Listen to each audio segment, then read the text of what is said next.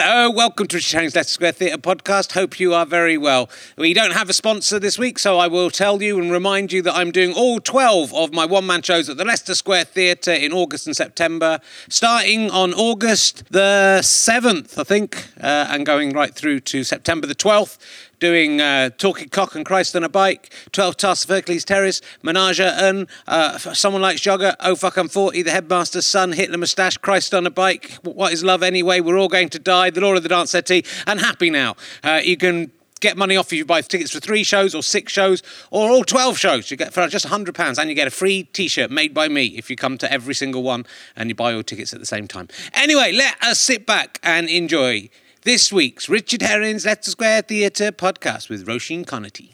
Ladies and gentlemen, welcome to the Leicester Square Theatre. Please welcome a man who this week genuinely nearly choked to death. Is Richard Herring.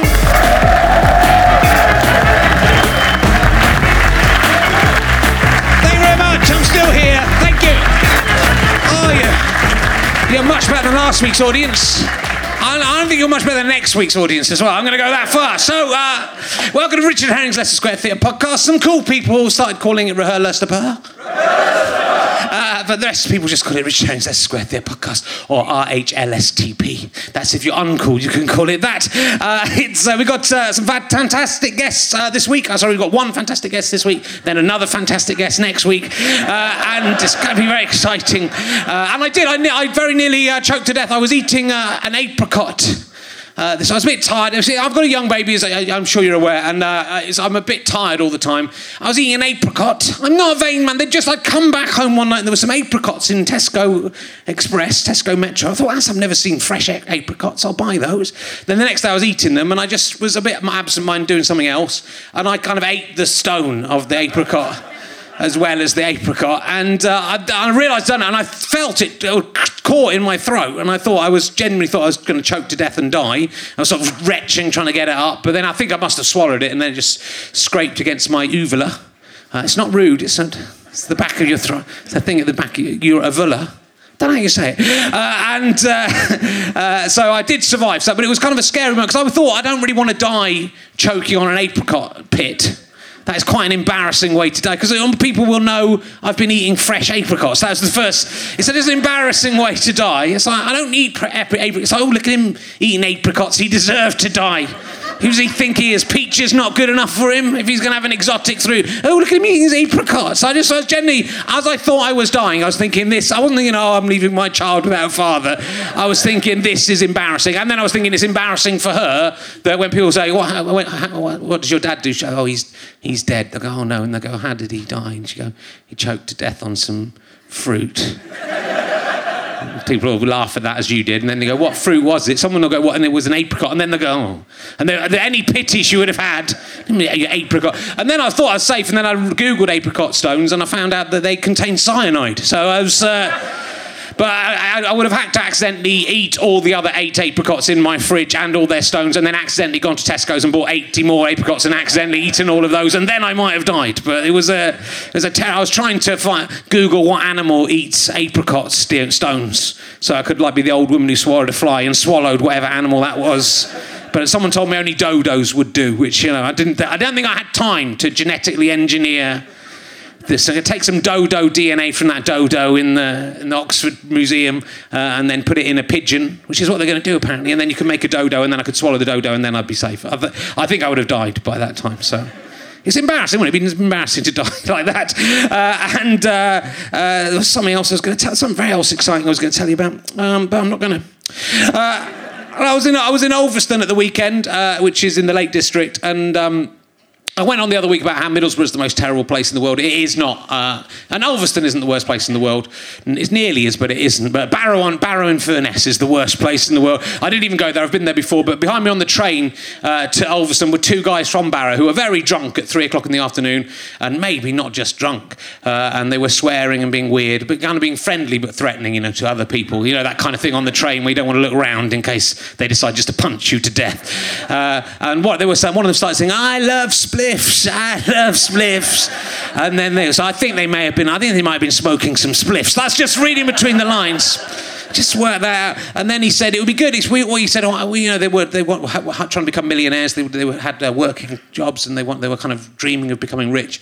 Uh, and one of them said the way everyone in the world could become rich is if everyone had top class grass buds, they called it. If everyone grew just top class buds, then everyone in the world would be a billionaire because they'd all have this fantastic drugs they'd all be able to sell and become billionaires. And his friend, who was a little bit cleverer than him, said, Yeah, but if everyone had that, then no one would be a bit, you'd all have your own, you wouldn't be able to sell it because everyone, let alone the fact that, of course, the economy wouldn't really work that. They wouldn't, it wouldn't produce more money. You'd only be able to sell a certain amount anyway. And then he, the other one said, No, because you would have top class buds, so that would be fine.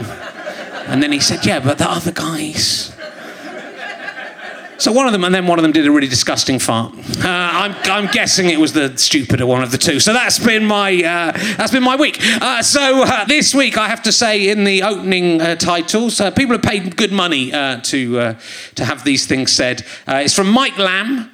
he doesn't ask for anything to be said. Chris Evans says, not that one, not the one with the cock on his shoulder. it's uh, so Chris Evans just says, "Why don't you call Mike Lamb a fucking idiot?" Uh, seems a bit rude. Uh, so uh, thank, thank you to Mike Lamb for the money uh, to, for, for that and the tension you've created after my brilliant warm up. I'd really got the audience going with my brilliant warm up material. So our guest today, she's probably best known from her appearance on the Angina Monologues. That's why you're all here tonight to see that we please welcome Roisin Conaty, ladies and gentlemen. Here she is. Thank you very much. Come in, sit down. Pick up a microphone. Hello.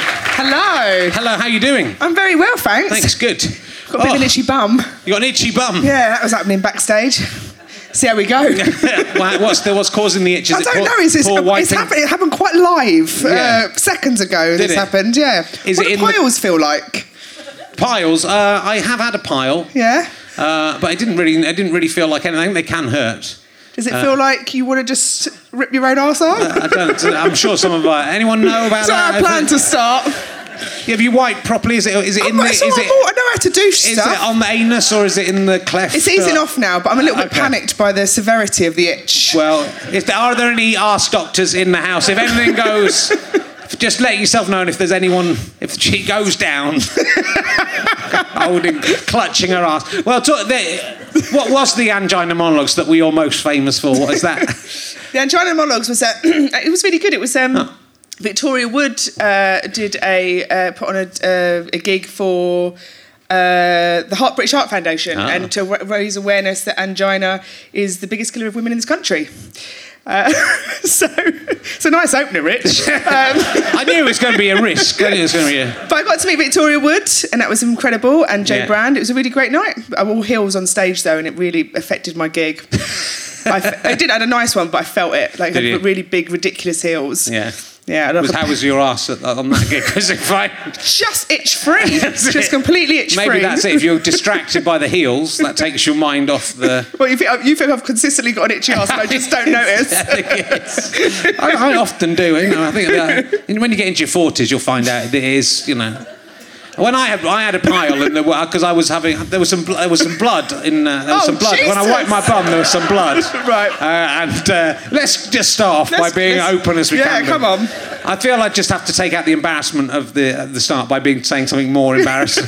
there was some blood, so I was worried that I had you know arse cancer. Right, yeah. Uh, and then this young nurse, a young doctor rather, sorry, had to look into my arse. I had to lie down and she had to put her finger into my arse and she said, "I'm sorry about this." And I said, "Well, I, I feel much much worse for you. This is a very, this is, from your point of view, this is an awful, you're having to put your finger in the ass of a horrible old man who's got blood coming out of his ass. It was just, I mean, it was so a. Just narrated the whole thing for us. I bet she just thought it's fine. They know she's doing it. Like, this is awful, you're right. but it's fine, they go away apparently. When, when, you, when you die, they go away. So uh, you are probably best known, really. You won, you won the Best Newcomer Award uh, for stand up in 2010. Yes, I did. So uh, what have you done since then? Nothing. Not a lot. Just weight fluctuations, really. Um, uh, yeah, no, that was that was a nice day out. Um, uh, yeah, that was it. Was uh, I don't what what you say about that? It was really it was good for me. That was um, so. Uh, You're one of only five. I enjoyed it. You know, You're one of only five women to have won an Edinburgh Fringe Award, I think, from the Edinburgh Award or maybe the Full Award. I won the newcomer. Yeah, so I think maybe I think yeah. But that's incl- over both for things, I think. I Oh, think okay. Um, I think I think there's it, yeah. There's, there's a lot. There'll be a lot more now. I think like I the last few, like, it, you know, I think Bridget winning, winning the main and Sara Pascoe getting nominated. Like, it's all, Josie's been nominated a billion times. There's like loads of you know, kind of. I think it was just those first twenty years. Twenty years of the award are pretty tricky. It's all, all, all the good people are women now. That's that's definitely true. Uh, so, but luckily, angina will kill most of them. and uh,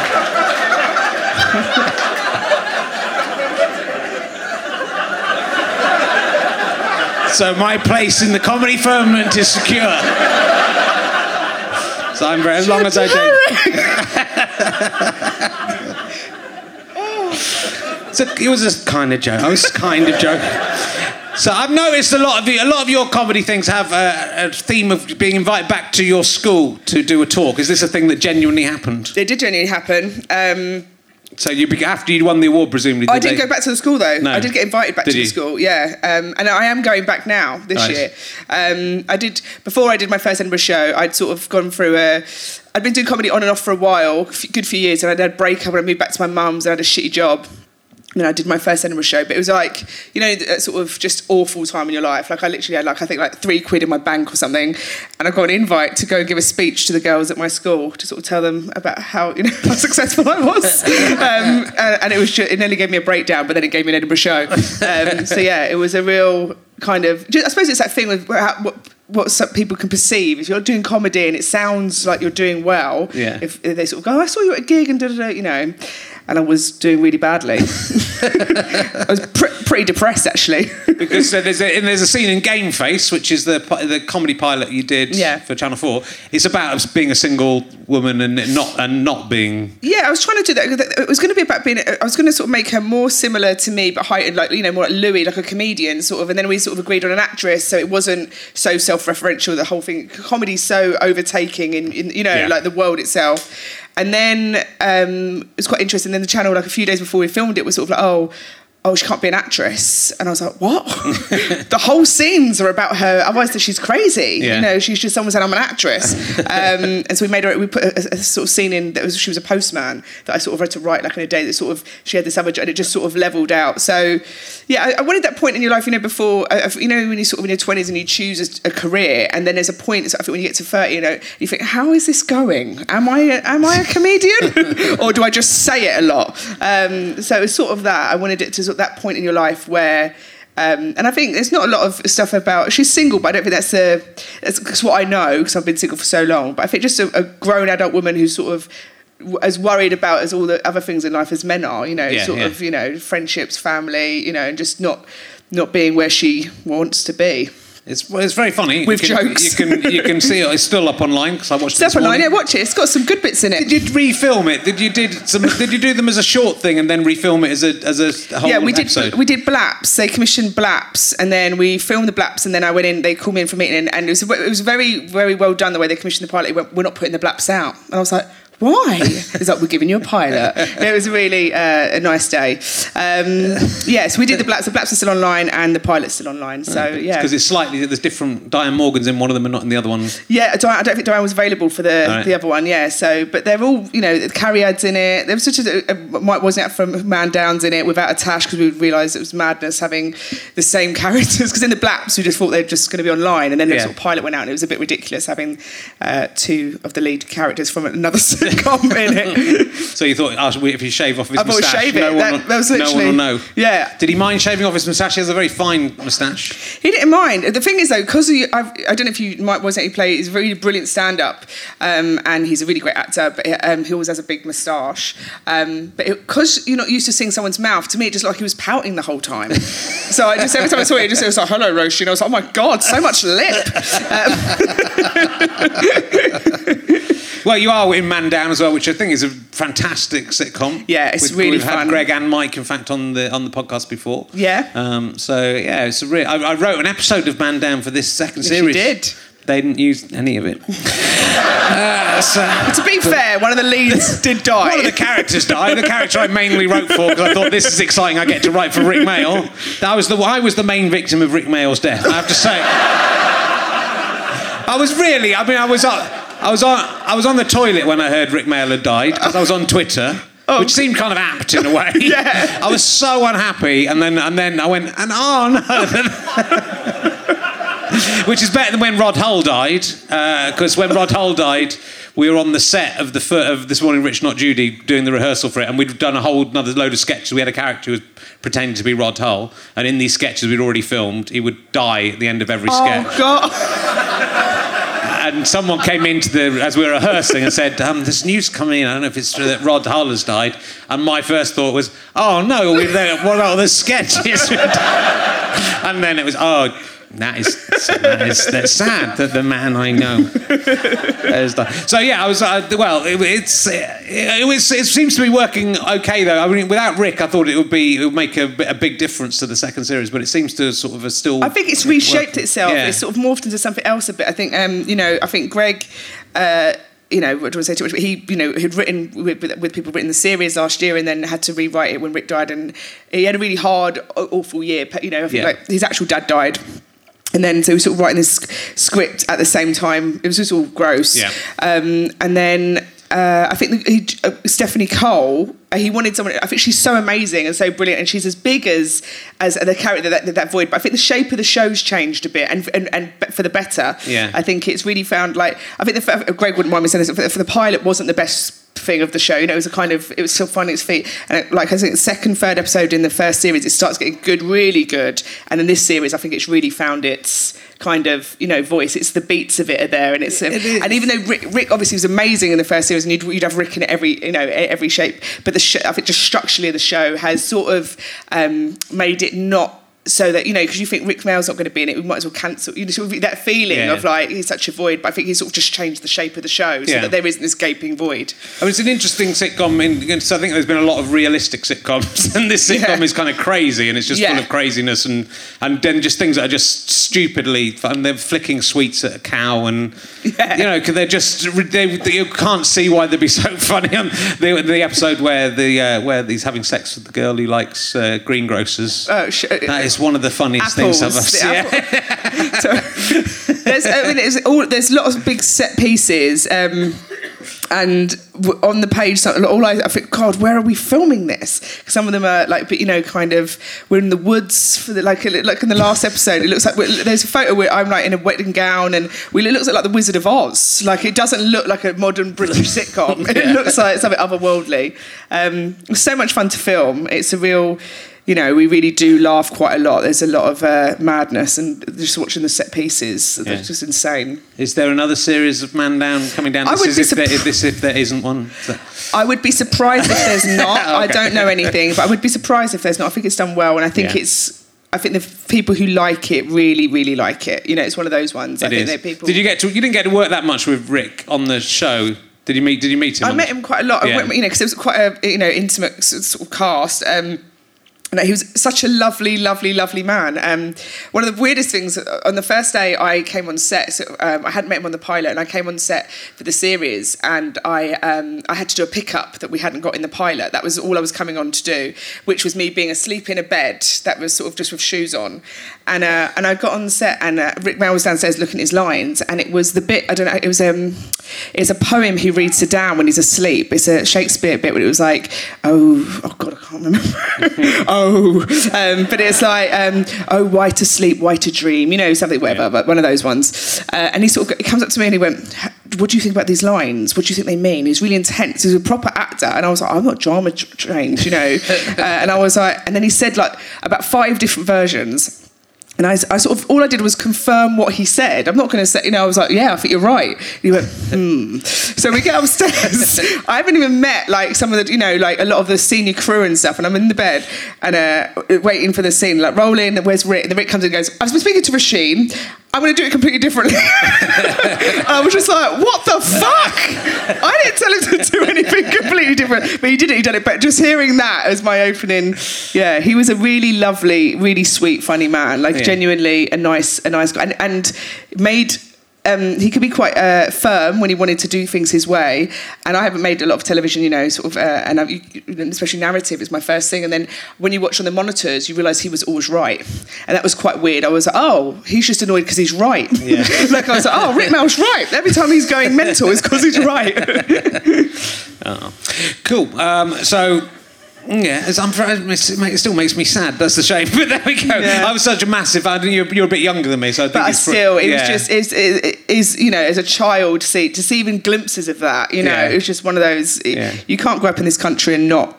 I think be affected by Rik Mayall, especially if you like comedy. Yeah, yeah, sure. Is it true you've got 80 first cousins, or is that a joke? Sure is. 80? yeah. That's not possible. simply not possible. It is possible. It's mathematically impossible. I've, my mum's got 12 sisters what? and one brother, and my dad's got five sisters and five brothers, and they're Irish. is it difficult for birthdays and stuff? Do you actually, can you remember no. the names of all 80 of your first cousins? No. Do you ever have you ever been in the same room as each other? All no, because they're, on the, they're sort of combined families. Yeah. You know, sort of from my they wouldn't be in the same rooms. Um, but even my mum's side was probably you know, 40 let's say 40 or I say a bit more, probably 40 or 50. Um, uh, and at a wedding, so there's just a lot of people who just sort of vaguely look like you. Uh, and you sort of go, hello. And obviously people grow up. And so, you know, when you're in your 20s and you see all these, you know, 12 year olds, and then you show up again and they're like 20, and you're like, who? I don't know who this is. A woman's here now. Because uh, in your head you go, store that, you know, whatever. But I know, you know, I know most of them. There's just a few of them that I sort of think, oh God, I'm going to balls this up. and you know they're going to be upset. They're going to be Can't like, just go, "Hey, cuz." How are you doing? I mean, it's literally what I do. Yeah, it's good. Hey. So now they know which ones, if they're watching this. I happen to know most of your cousins are fans of this. A lot of they, them have been in they touch. are. They're all comedy nerds. Um, but yeah, it's a big old, big old Irish family. It's mental. Yeah. Blimey, eighty cousins. That's insane. Uh, I'll ask you an emergency question to get away from this uh, this awful. I've got a new one. Uh, do you think if you have sex with a robot, that should count as cheating on your partner? Yes. Do you? It's the future, mate. It's just, it's We're all going to be having sex with robots. We've got to start legislating for it. I think you've got to be, you know, so like if you have sex with a toilet roll, is that cheating on your partner? No, just that. that. just means you got bad. that just means you got bad taste. it's just an object. It's just like a. It's an intricate dildo. That's all that is, isn't it? What the toilet roll or the, the, the, the robot? Right. The, the, toilet roll is a rudimentary. Dildo. I think the future is this. I yeah. think genuinely, I think the robots in future we're going to have where we're not going to have to meet each other as humans because robots are going to be so good and in tune to us and re- register our moods and say all the things that we're you know that we need to hear. Yeah, and so it's fine. We'll just you know it's just not. And they'll all like the robot off of that Channel Four thing, and then we can just have sex with them. I said this to my wife, and my wife said it would count as cheating if I had sex with the robot it from would. robots. That's ridiculous. It was not you, wouldn't, person, you wouldn't want to have sex with a robot unless you. Unless, I want to have sex with that robot. You want to have, you want to have sex with a robot who you're able to respond to as a human.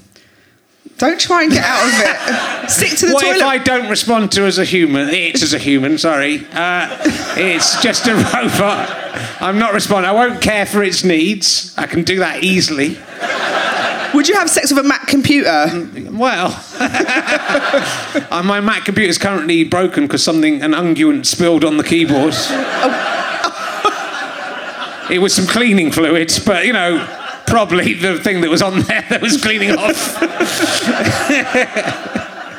um, you know, but that, that's interesting because you have, if you watch pornography on a computer, which I would never do after talking to Louis Theroux last week about pornography. Yeah, uh, that's one for that's a callback. Uh, then you know you're you're having sex with you're watching images of other people having sex. You're enjoying other people having sex. So is it any different having sex? I think it's an interesting moral conundrum. I think your eyes looking at something and your dick being in something are very different things, and they are the rules that this world has stood by. we stand by that you can look and not touch. That's sort of the I think they're okay. you know, and I think once you just like if you walk in and see your partner, you know, having sex with a machine, you're going to go, oh, thank God, it's just the robot. It's, it's, a brave new world. That's all I can say. A terrifying new world. What I liked is that me and my wife had a serious argument about it. Like, because it's not going to happen. But in our lifetime, I reckon it will. I don't think it will happen. I reckon it will. Not In about 50 I'm- years, there'll Yeah, be like I'm- really hot robots. When I'm when I'm 97, okay, yeah, fuck you. When I'm 97, I don't care. They'll have- I don't care what my wife says. What are you going to do? Divorce me? Come on, bring it on. Um, I think we could, I think we you know we gotta have friends who are robots. It'd be nice just get, create robots that like you and who are interested in things you're interested in. I mean, it's like at the moment you have to have a baby to do that. You have a baby and then that's a friend. That's you've got a friend. That, that's the only way I could get a friend. But now I don't have to even have sex. I could just have a have a robot. I don't think Very robots are the. I don't. I Listen, I think you need to work through your robot fetish. I don't think they're the way forward. I think they're a they're a sort of um, you know a decoy. They're a thing that Yeah. you you know. It's like when people buy hats. Very And similar you to that. deal with the problem. Yeah. Whatever's going on in your life, deal with that. The hat isn't going to solve it, and that's what I think with robots. I'd be worried about the chafing as well, because however, hats? well, from the robot having sex with the robot, but, but they won't chafe. They'll have all this. a- they'll have all still this gotta be nerve metal in there, endings, there? and they'll do all this stuff. They'll there's put still all- got to be a metal like hip in there or something. I mean, I- Mate, you their know, robots are nearly. They're, they're, I, I, artificial intelligence is going to be really big in our lifetime. They're going to have like soft spots, as the scientists call them. what if it gets a short circuit? That'd be quite good. Wouldn't it? Saw an episode of Hello Hello where that happened today, and I just now I think about it. Ah, good. Oh, that's a new emergency question. That's coming out every single week from now on. Uh, uh, if you had to assassinate a, uh, have you ever had the uh, opportunity to assassinate a public figure? And who was it? Or do you look back and regret? I saw Michael Gove in a shopping centre the other day without any security, just his children. Oh, I realised I could have smashed a glass bottle into his face. yeah. Have you ever had the opportunity? Because, like, so as a comedian, like, in fact, with Greg, I was in Buckingham Palace with Greg Davies. We both ended up getting invited to dinner with Princess Anne quite recently.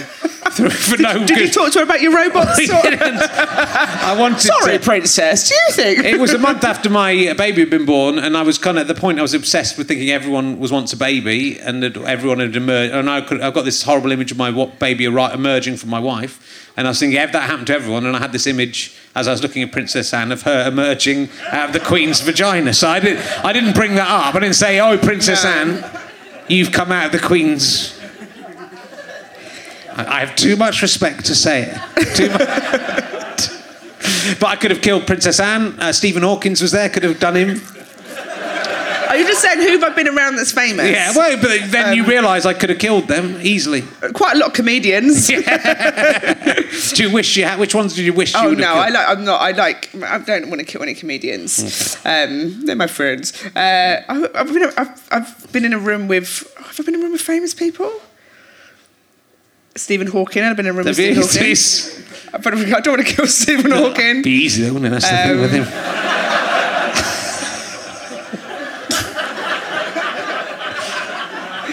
Richard. It would take him a minute to say get off as well. That's the thing. It takes him. It takes him ages. You could go. He does it by winking. not want to be the guy who kills He's an incredible man. You don't want to be the guy that kills Stephen Hawking. That is don't. not a good kill. No. That is a that is a really bad fucking kill. But if I'd killed Michael Gove, Fine. yeah. I mean, I'm not sure the law would have seen that. The legal system might have seen I think they'd give you a couple of minutes. To, they'd listen to you for a couple of minutes. No one's listening to you if you kill Stephen Hawking, mate. It's with the, yeah, it's fine. Uh, so let me get back. I'll get back to the proper, real questions. You believe in astrology? you base eighty percent of your life decisions on astrology. Is that true? Intellectually, I know it's horseshit, but I still read them relentlessly. Uh, and do you act upon what they tell you to do? do you know what? I, I didn't. I didn't read. No, I don't act upon what they tell me to do, but I do sort of.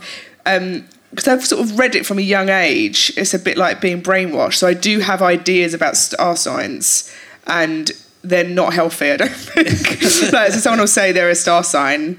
Like say, um, can I say this? Yeah. Uh, like if if, it, if it's a romantic thing.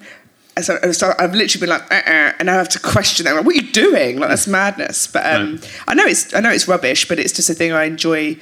I think I like the idea of someone knowing the future. It's just a thing for to cure anxiety. I think like Do what's you, going to though, happen. do you think it does? I think it makes me more anxious. The idea that everything's fated and worked out in advance.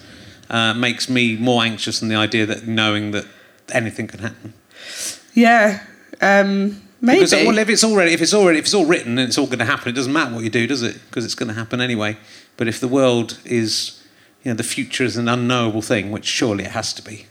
but you're quite positive. You're positive. I think I'm quite like, what's going to happen? And I want a heads up. You know, sort of that that sort of feeling of. Um, and I know it's rubbish. I know it, I genuinely know it's rubbish. I would I would never say to someone like, "Well, I'll tell you what, you know, astrology actually is very real." Um, and I don't talk in that voice either. um, but I do. I I think like I, I go to a fortune teller whenever I go abroad and stuff like that. I'm always I still I- you know I've got one side of myself and the other side of myself going, find out what they know. and if the fortune teller's ever told you stuff that's been right. Yeah, but I mean, you know, that's why you go because Yeah. they sort of the good ones know how to exactly, you know, what to. They say a thing that you go, "There's no way they could have known that," and you just go, "That's the law of you." You, you, you know, your brain that isn't mad sort of goes, "Of course they could know that." It's quite easy for them to know anything. You know, they've said nothing. I've never been told anything. I went to one in the states. I was on. I did a road trip in the states. It was quite. Uh, it was quite. So I went in, and uh, all she asked was my name, and uh, and then she said, "You should talk for a living." And so first thing she said to me, and I was like, "Okay." And then so she said some things that I was quite that quite um uh you know sort of laying your cards on the table, for no backing out from them, sort of things. But you know, it's just you can tell anyone you should talk for a living. It's like, yeah. Anyone else believe in the old uh, telling the future? Not my. No one would hear. No one. No one will. No one. Not my, Not amongst my uh, fans. They, they're not allowed.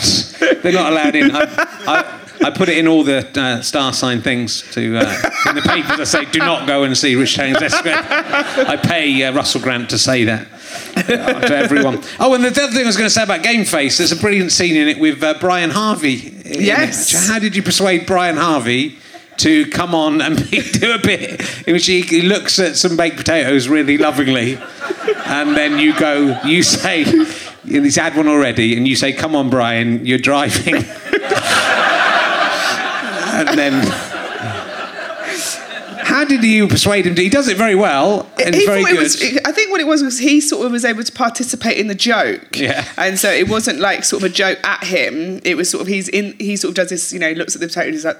You know, trying to eat more potatoes, um, and he, I think he just he sort of he said he'd been asked quite a lot, you know, sort of stuff, you know, to, and he, he just said I found it thought it was funny, and then Yeah. it, was quite, uh, and he was lovely, and I think it was I didn't want to, you know, I'm not sort of I didn't want to sort of you know, be horrible to him. I was like, if he can make it funny and he can participate, it's fine. Rather than sort of, it's just not what I, I feel comfortable with. And uh, and I think he found it quite funny. And we found a way to make a sort of ridiculous thing yeah. silly. And it was just, you know, he just, I think that's why uh, he did it. He just wanted to, he thought it was because he could act and do a little bit. He's a really nice man. Mad. Were you a fan was- of his when you were younger? Honestly, yeah, I was a fan of all the boy bands um, up to the age of about fifteen. Um, and Brian E17 were one of my Yeah. one of my big ones. Take that, and E17. Yeah. Real obsessive. when I presented Top of the Pops, uh, I presented Top of the Pops twice. I'm not a paedophile, uh, but uh, I did it twice. And E17 were on, and I met Brian Harvey in the canteen, and he was. Uh, we did a joke about him on the on the on the actual thing because he was eating a king size bag of Maltesers, uh, and he was talking to. I I think he was talking to the producer of uh, Top of the Pops. He said he wasn't a millionaire, and she said, "Oh, I just met." Met Brian Harvey in the in the canteen. He was says he's not a millionaire, but I noticed he was eating a king size packet of Maltese. so uh, they were, yeah, he was a bit. He was really nice. Um, he uh, was very, you know, kind of. He's he's working on a. He's trying to pitch this thing. It's like uh, I don't know if he's still doing it, but he was talking about this sort of reality TV show where he's sort of making music with someone, and it was like almost like you know like Towie, but in Walthamstow. Um, but he showed me a thing that he'd made, and I, you know, there's an you know when you don't know anyone, if anyone shows you anything they've made, there's a terror that's going to be the worst thing you've ever seen, and you've got to sort of get get your face ready, you know, um, like your lying face. Um, and he showed me, but it was like for those kind of shows, I don't really, I'm not into them, but it was really, I was like, it was really good. I was like, oh, that's that's fine, yeah, that, I'd totally watch that. So Yeah. he's trying to do stuff, and I think he. He's a he's an interesting man, sweet Yeah. and just sweet. He was really nice on set. He wasn't at all, you know, really into the cameras. Like, well, that's a blah blah got that and Oh, all really? that sort of chat. Did you have you ever met the two guys who stood at the back in E17 and did that? Have you ever met them? Terry Coldwell and John. Yeah, Yeah. of course I have. Uh, I met Terry Coldwell. Uh, was it? That's a good job for them for a few years, isn't it? Did I meet Terry at that gig? Oh yeah, I- I'll tell you where I met Terry. Um, this is quite an embarrassing story. We did a gig. It was a. I've got no memory. It was some festival, and um, it was a, a massive tent, a ridiculously way too big. You know, like a, a, a tent thing, tent. Yeah, and uh, Big tent. and um, and we were doing stand up and stuff. And then in the other tent there was uh, Terry. It's not. I saying Terry Alderton. It's Terry Coldwell. Yeah. Terry Coldwell was, was singing with this guy, and I was like, "That's the guy from Me 17." And then we got it was me and Fordy, Matt Forde, Paul McCaffrey, uh, comics, uh, and we just got incredibly drunk. And at the end of the night. We all got on stage with Terry Coldwell, and it's quite. Uh, and bear in mind, there'd only been comedy in this tent. So there's no reason for this to happen. They don't understand. We're just very drunk and think it'll be funny. we just bring them all on. Terry Coldwell and this other guy, and we just start singing "House of House of Love." You know, Yeah. the everybody. no one, no, no one recognises Terry, and we're just all drunk on stage. I was on stage about Paul McCaffrey's wife, and, we were just, and uh, we're on stage for about two minutes, and I, it was like a real awful shaming. And I saw some girl in the audience. I did a show called Impractical Jokers, and she thought it was a forfeit. Right. She was like, "This is obviously a forfeit," and I was like, "Oh no, we're just doing this of our own volition." Oh dear. yeah. Feel sorry for those guys from East 17 now.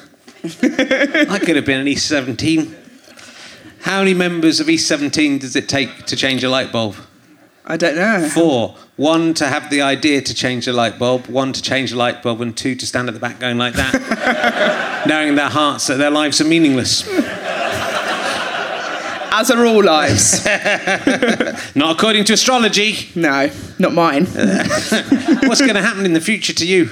I don't, I'm, I've been easing off it because I read this woman called Susan Miller. She's like the big dog in the astrological world. Um, uh, you laugh. She is. hu- People go absolutely batshit. If she's not out on the first of the month, she pretty much gets death threats. People are like, "How am I meant to live, Susan?" Uh, they go nuts, like you know. And she's. Uh, but look, uh, last couple of ones she said have been almost like threats. They were like, oh, know, really, like she's obviously trying to up it. They're like, good luck today, mate. It's stuff like that, and like they did actually make me edgy. I was like, why would you say that? It was I was traveling, I was going somewhere. And it was sort of like your family are going to die. That was implied. it was genuinely like, oh, maybe a relative isn't well, or you know. And then it was like death. It was really, and so I was a bit like, like like exactly what you said. It did make me sort of go, actually, this is making me quite sad. Yeah. that something bad's going to I happen. can imagine those things. I can imagine bad things happening without someone telling me about them. That's, Yeah. that's what I'm discovering, having people to be responsible for. It was good when I was single and had no one to care for or love. Then you could just go on with your life. If you die, it doesn't matter, does it? It's over. But now you've Oh, got. other- thanks. now you've got. Once, so this, I'm this, saying, this horse shit I've got to listen to. stay single because when you love people, and then when, especially when there's a little baby, I do you have love people. When you have to care for it, I, I have people who love me. People, I will, I will be noticed if I die. it's, it's just terrifying to think what could happen to them, and then how bad you would think if something bad happened. So, you know, what I'd say is don't have any children. Thanks, Rich. That's all right. Have you ever nearly choked to death on anything? Loads. um, I've got a really narrow es- esophagus. Have you? Um, I've got. I'm all mouth, like Yeah. literally. Um, and I realise it's Tell me more. when I first saw myself on television, like you know, it's always awful uh, seeing yourself. On, uh, you know, I had braces when I was 15, uh, uh, and uh, my teeth got straight. And then I had eight wisdom teeth. One in every 10,000 people get them. Normally, black people. And had them all taken out. Uh, and then, uh, Yeah, eight wisdom teeth. yeah, the British Dental that- double, that's double the Yeah, the. British Dental Board took them out. Yeah. they came down to watch. Uh, Are they in a museum? always somewhere? on stage. um, but yeah, so I, I sort of basically I realised I sort of all my I've got a big bit here and a really I've, I had an uh, endoscopy and they choose a child's one. Yeah. And all my work, so I speak like this because all my come out like that and then they all choke out the front. Right. Um, it's very boring, but yeah. So I've got a really narrow esophagus. I had to have an endoscopy. So you, cho- you often choke on things. Yeah, yeah, and I eat. And I eat so fast. My mum, she's Irish. Her favourite thing to say to me is, "Jesus, the famine is over." Um, I'm like, "Blah, blah, blah." I thought, well, I had a brother and a sister, and I always, you know, food went quickly. So if you've got 80 cousins, no wonder you eat. If you got to eat, Exactly. There's a, you know, a French fancy on the table. yeah, get it down, yeah. Um, yeah, I've choked. What's the worst I've choked on? Oh, uh, rocket. Fucking killer. Uh, you, that moment where it's down and in your mouth, you're like, Yeah. oh, am like, I, am like, which way should I go? should I pull it out like a magician or should I try and drown it? The Like, rocket's quite an, but you know, I just it's in the moment as I was choking on this apricot stone, just how embarrassed. I was just embarrassed. I wasn't scared of dying. I was just embarrassed that that was the way I was going to. It's such a stupid way to die. Just think I've eaten deliberately, you know, without paying attention. but isn't there something about the stupid ways to die? At least there's sort of, there's a nobility in it. no. You just went out on a on a simple thing, got him. It's a nice sort of like rather than a long tedious death. You just went, Yeah. oh, the apricot. Who knew? I think I, I found it very embarrassing, and you know, and a waste of my precious life. I think you know. I think I've got a lot more to give to the world. And you know, when you think about how long it's taken for us to get here, you know, uh, not just that, you know, it's billions of years of the Big Bang and all this stuff happening, and then you exist, and then you you choke to death on an apricot stone. Just a bit of a waste, isn't it? but I don't think any. I don't think whatever way that our story ends, you can always use that story to be like, what a fucking waste. You know, like all of that. You know, why did I bother learning to read if you were just going to kill me? um, sort of. You know, I think it all can be a bit. I want to die a kind of heroic death, you know, like jumping on a hand grenade or something and saving a school of children. I'll probably have to go into a school with a hand grenade and throw it for that to happen. He So never got over the apricot thing, did he? Absolutely. If you go into a school with a hand grenade and throw it and then jump on it, do you think at any point anyone thinks you're a hero?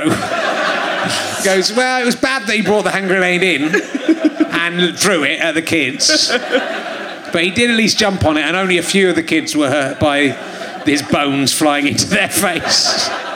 I think you'd get, you know, you'd get, you'd probably get like some people be grateful that you didn't kill them all. Yeah.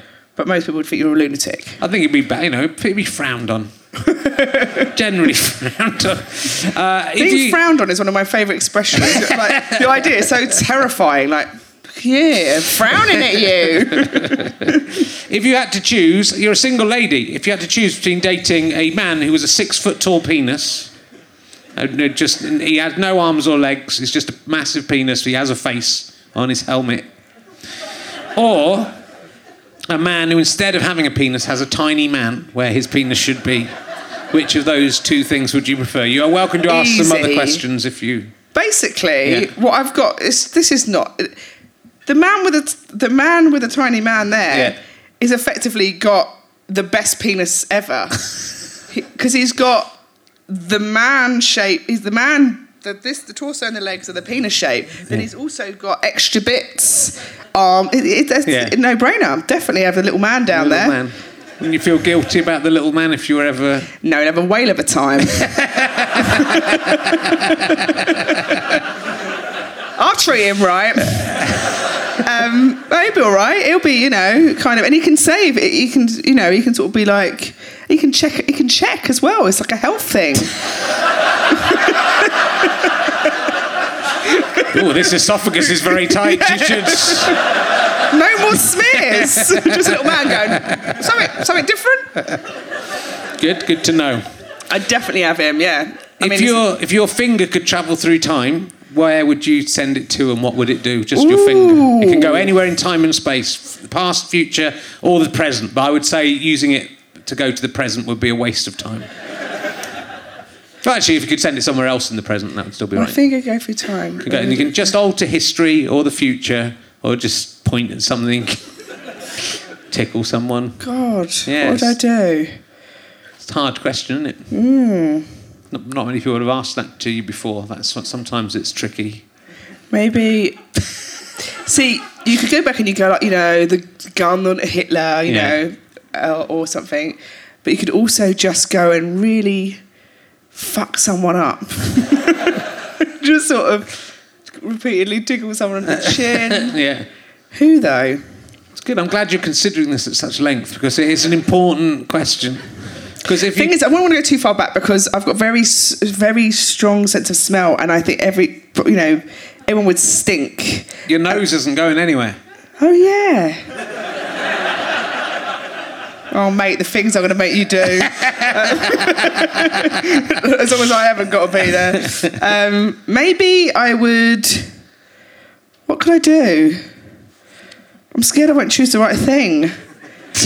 It's good to think about it now because if you ever get this opportunity, it'll probably be a I do something. thing. This is me being very noble. I do Yeah. something like this, either the Hitler thing or like the nuclear bomb thing, or Yeah. so like make change the maths on it so it didn't work. Okay. So like, oh, well, this worked yesterday. Well, the maths are gone now, mate. Uh, or I would. So what? The nuclear bomb wouldn't blow up Hiroshima and Nagasaki. as they're about to build, as about Yeah. to build it, Okay. and they're about to go. It's all done, isn't it? It's all nearly ready. And the, the most important part of the Yeah. equation, I'd fuck up. Yeah. And then he'd be like, "Oh, it didn't work." Yeah. Yeah.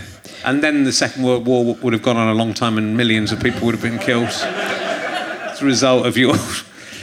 Hmm. And someone else, Hitler, would, Hitler's scientists would have had time to I'd get kill the Hitler. nuclear bomb together. How many times can I go back with this finger? Well, just once, otherwise it's insane. You're going to change everything.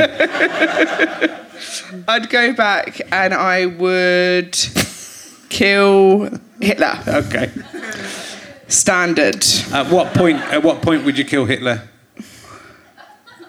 As a baby, would you could he probably I'd kill easily his parents. kill his parents? I wouldn't. I'd kill him. Um, Joking. I wouldn't kill him. no, I'd let him get born. Um, I'd probably kill him. Uh, I'd probably kill him when he was still drawing. When he was when he was Couldn't you just encourage him with his, your finger to stay in art rather than go over to? Well, like point him that way, that way. Yeah. Well, just-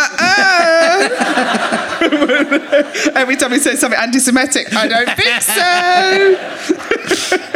so. Probably better to kill him, just to be on Yeah, the just safe kill with him. your Just- finger. Just uh, this finger fingers at work, and I should just kill him. Um, if you could choose between having a tit that dispensed talcum powder.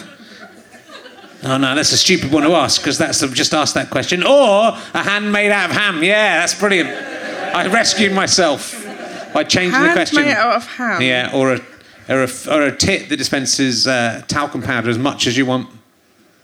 That's, I mean, not appealing at all. No. No, that uh, talcum powder is something from the eighties. I think I don't know why people used it. It's an insane thing. Do you still use talcum powder? No, of course not. What was it? It was like we was too. about it is a thing where I think it's just for parents that want to dry their kids. Yeah. It's just like, yeah, dry yourself in powder. um, so definitely not. And I definitely out my boob. It made me feel really sad. Like, like I think it was like milk not being used. Um, like bleh, dust. I mean, no one wants to see actual dust leaving a part of their body. The hand made out of ham. This is problematic. If it's smoked, I don't mind. Yeah. But I hate unsmoked pork. Okay. Now, I disagree with you on that, but that you're allowed to have that opinion. I had I had smoky bacon at uh, the bed and breakfast I was in in Ulverston. I don't like it. I mean, you can't. It's the only way to eat bacon. No. You have unsmoked bacon. Yeah. I can smell the pig when I have unsmoked. I, literally, I feel like I can smell the animal. It's kind of what I like about. it. I like to know I'm eating, I'm eating some animal rather than some smoke. I love s- smoked bacon. Just eat smoke. I would eat smoke if I could. You can. You can't eat smoke. You can. Just get some smoke. Put your face in it. Mm, Smoked delicious smoke. cheese, I like as well. Yeah.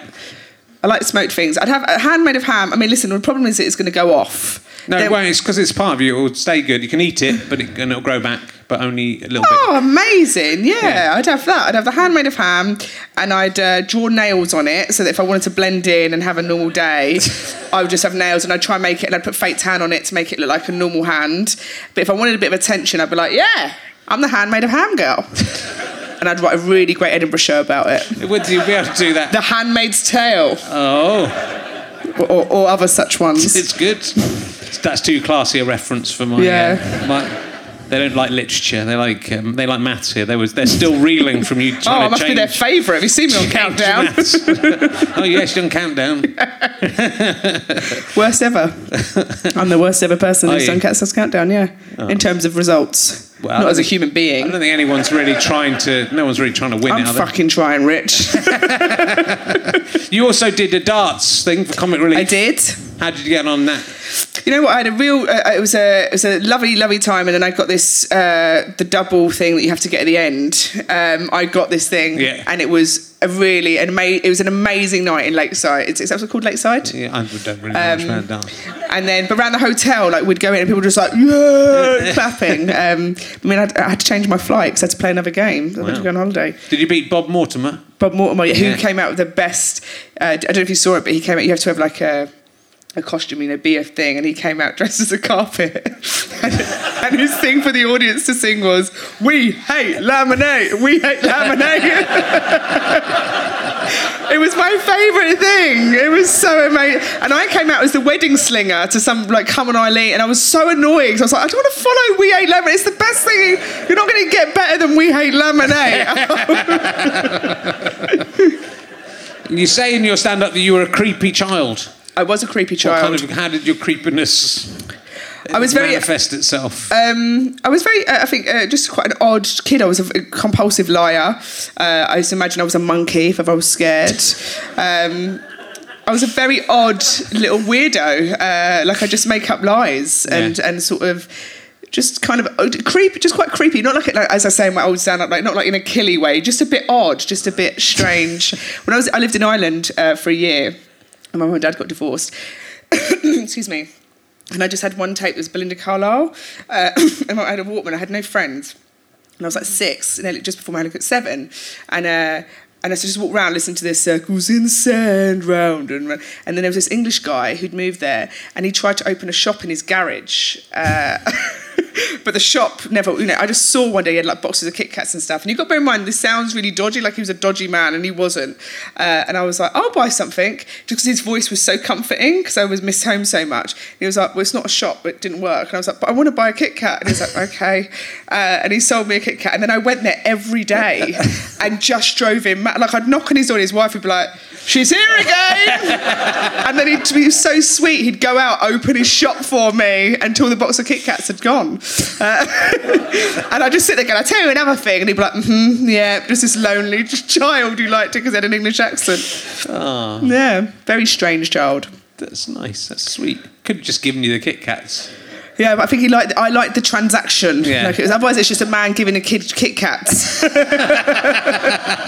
make them go away, though, that's Yeah. different. That's, that's, that's the most noble man in the world. Yeah. Here, have these sweets and leave. I just, just talked to him for literally about two hours every like, every second day. I'd go round and he'd just listen to me.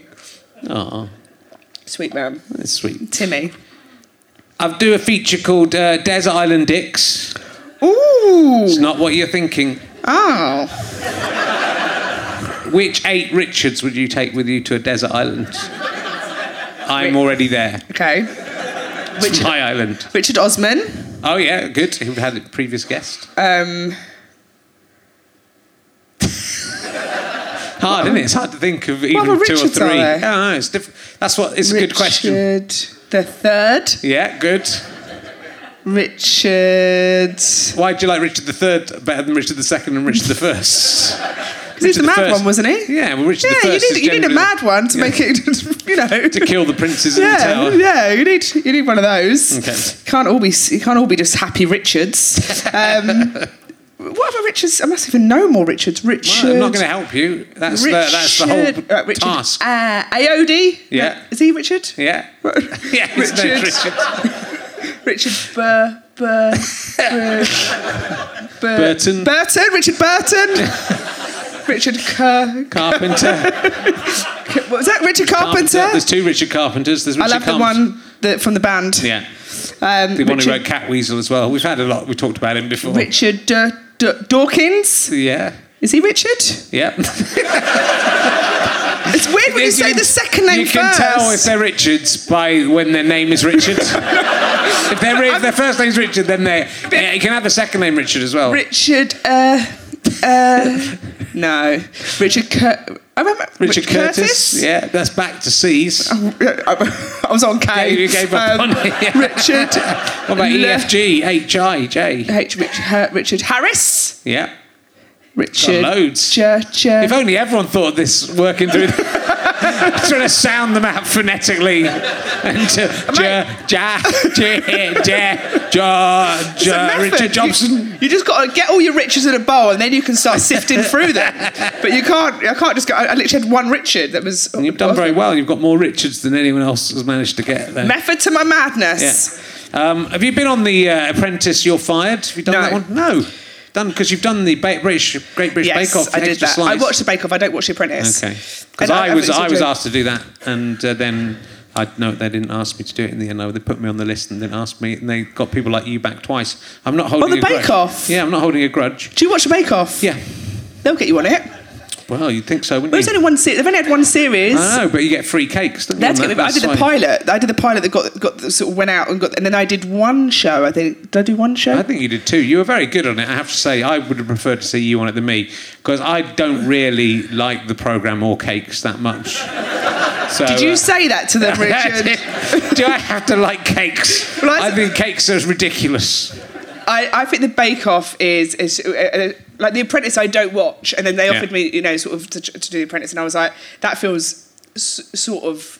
You know, like I've done shit telly, but I was like, I don't want to do a thing where I'm pretending to have watched a show. And, and whereas the Bake Off, I really do love. I really genuinely get it, and I can't bake. It's literally ridiculous. I'm just like, yeah. I just, I, I find it, and it's so well shot, and I just love the cutaways to like they do that weird lamb, like for no reason. um, yeah, I, I'm a massive, massive fan, and a very few of those shows that I like, and that is the one for me that was like, cake is, cake is home. Uh, I was going to ask you if you, because I, I, I come up with some. Uh, Alan Sugar asked for uh, titles for his autobiography uh, on Twitter. Right, Uh, I came up with quite a lot of. I've done most of them before. Uh, hit me. Well, I did firing blanks. I think that would have been a good one. Good. Uh, I think I, my favourite one is "I remind me of me at that age" because that's. well, I think that's definitely. Have you got a suggestion for Alan Sugar's autobiography? That is a t- difficult question. Um, uh, I need to get Amstrad into a pun. that's, that's what you do if it was an Edinburgh show. Ar- Ar- Ar- Armistrad, Arms, Amstrad, Amstrad. Armistrad. You could do something with him in sl- uh, slave ship. I'm straddling greatness. Oh, good. and it could be him as the Colossus of Rhodes. And he's, he's so, yeah, over an Amstrad. Yeah, with his with his cock out in it. It could be in it. Would, he, would you be like?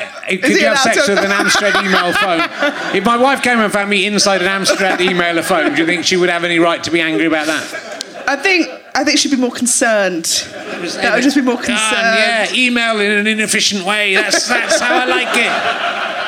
Ah. So you wouldn't be upset by that. You would think it was weird, but you wouldn't say, I'm going to divorce you No. for having your dick in an Amstrad email phone.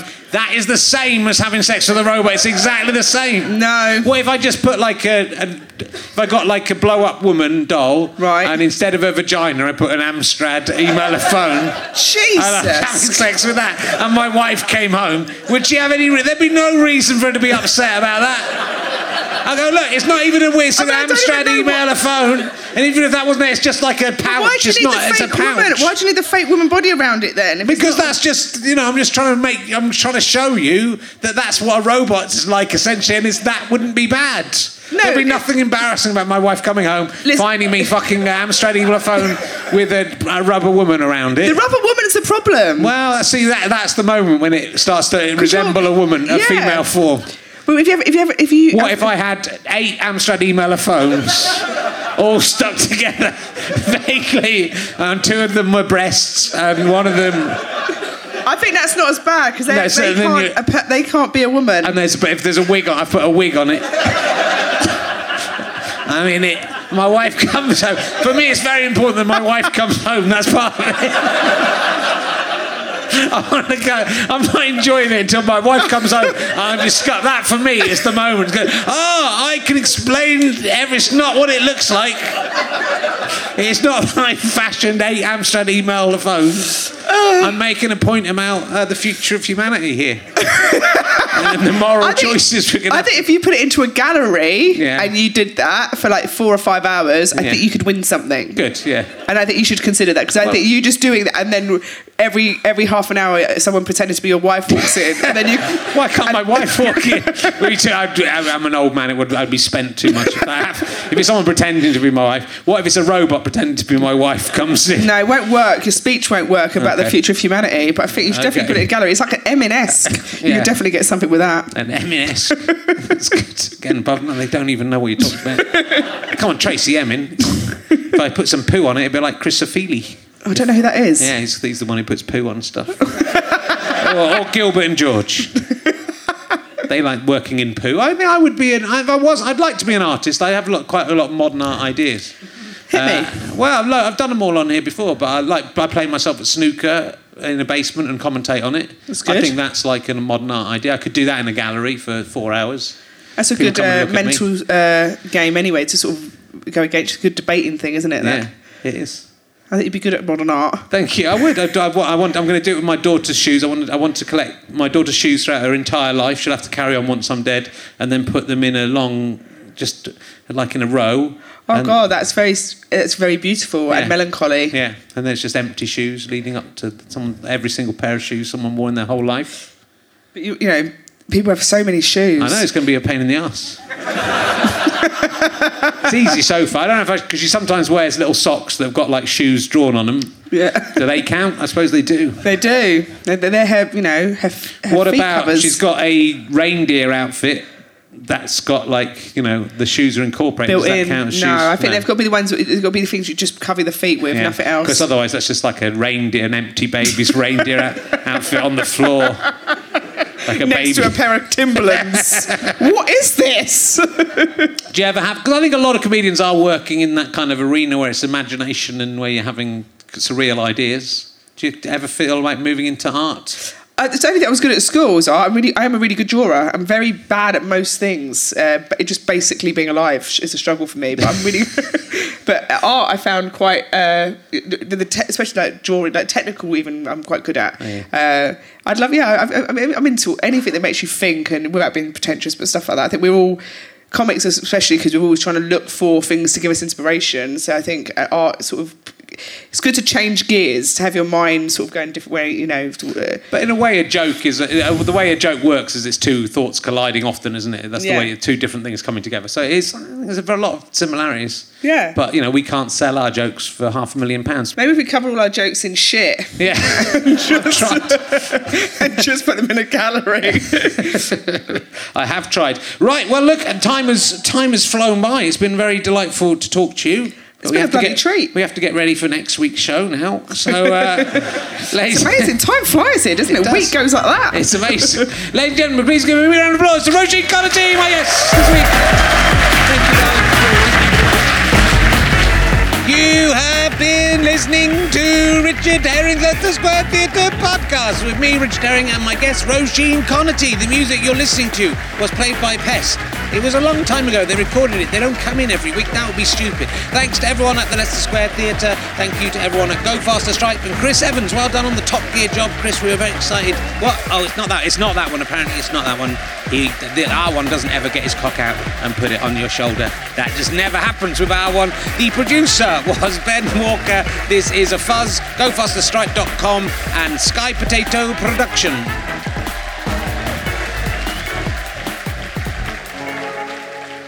Thanks for listening to Richard Herring's Leicester Square Theatre podcast. It was quite good, wasn't it? I don't know. It has. I'm doing this before it was recorded, so I, d- I don't know if it was a good one or not. I bet it was. That's my that's my guess. So uh, if you've enjoyed these, why not come and see me uh, at the Leicester Square Theatre in August and September, or I'll be on tour with actually with the show Happy Now or all through 2016 in the spring.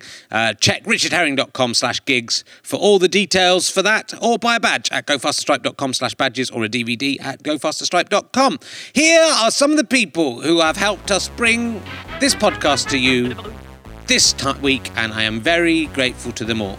Matthew Smith, Ewan Duncan, Rob Applin, Darren Foote, Colin Anderson, Raymond Harpenny, Kevin Tipcorn, Steve Mash, Dean Ratland, Gaynor Wilson, Adam Queck, Stuart Fawcett, Tim Turner, Julian Benton, Thomas Baldwin, Lauren Pilkington, Matthew Blackburn, Neil Martin, Jack Burton, Fraser Levy, Gina Lynn, Paul Jeffrey, Rob Ward, Robert Tang Richardson, Leo Vagoda, Carol Forster, Icky Kawa, Cole McGonigal, Aurora Watters, Jake, Heather Henderson, Simon Carl, Christine Sato, David Collier, Jijin John, Roy Owens, Matthew Poynton, and John Columby, Matthew Rowbotham. Come on. Martin Bryant, Colin Jackson, Michael O'Connell, Gareth Gamble, Paul Kavanagh, Simon, Jordan Lepart, sorry, Jordan Lepert. Very important. He hates being called, or, or she hates being called Lapart. He hates he being called a she, or she hates being called a he as well, probably. And Ian Matthews. Thank you all. You are the best.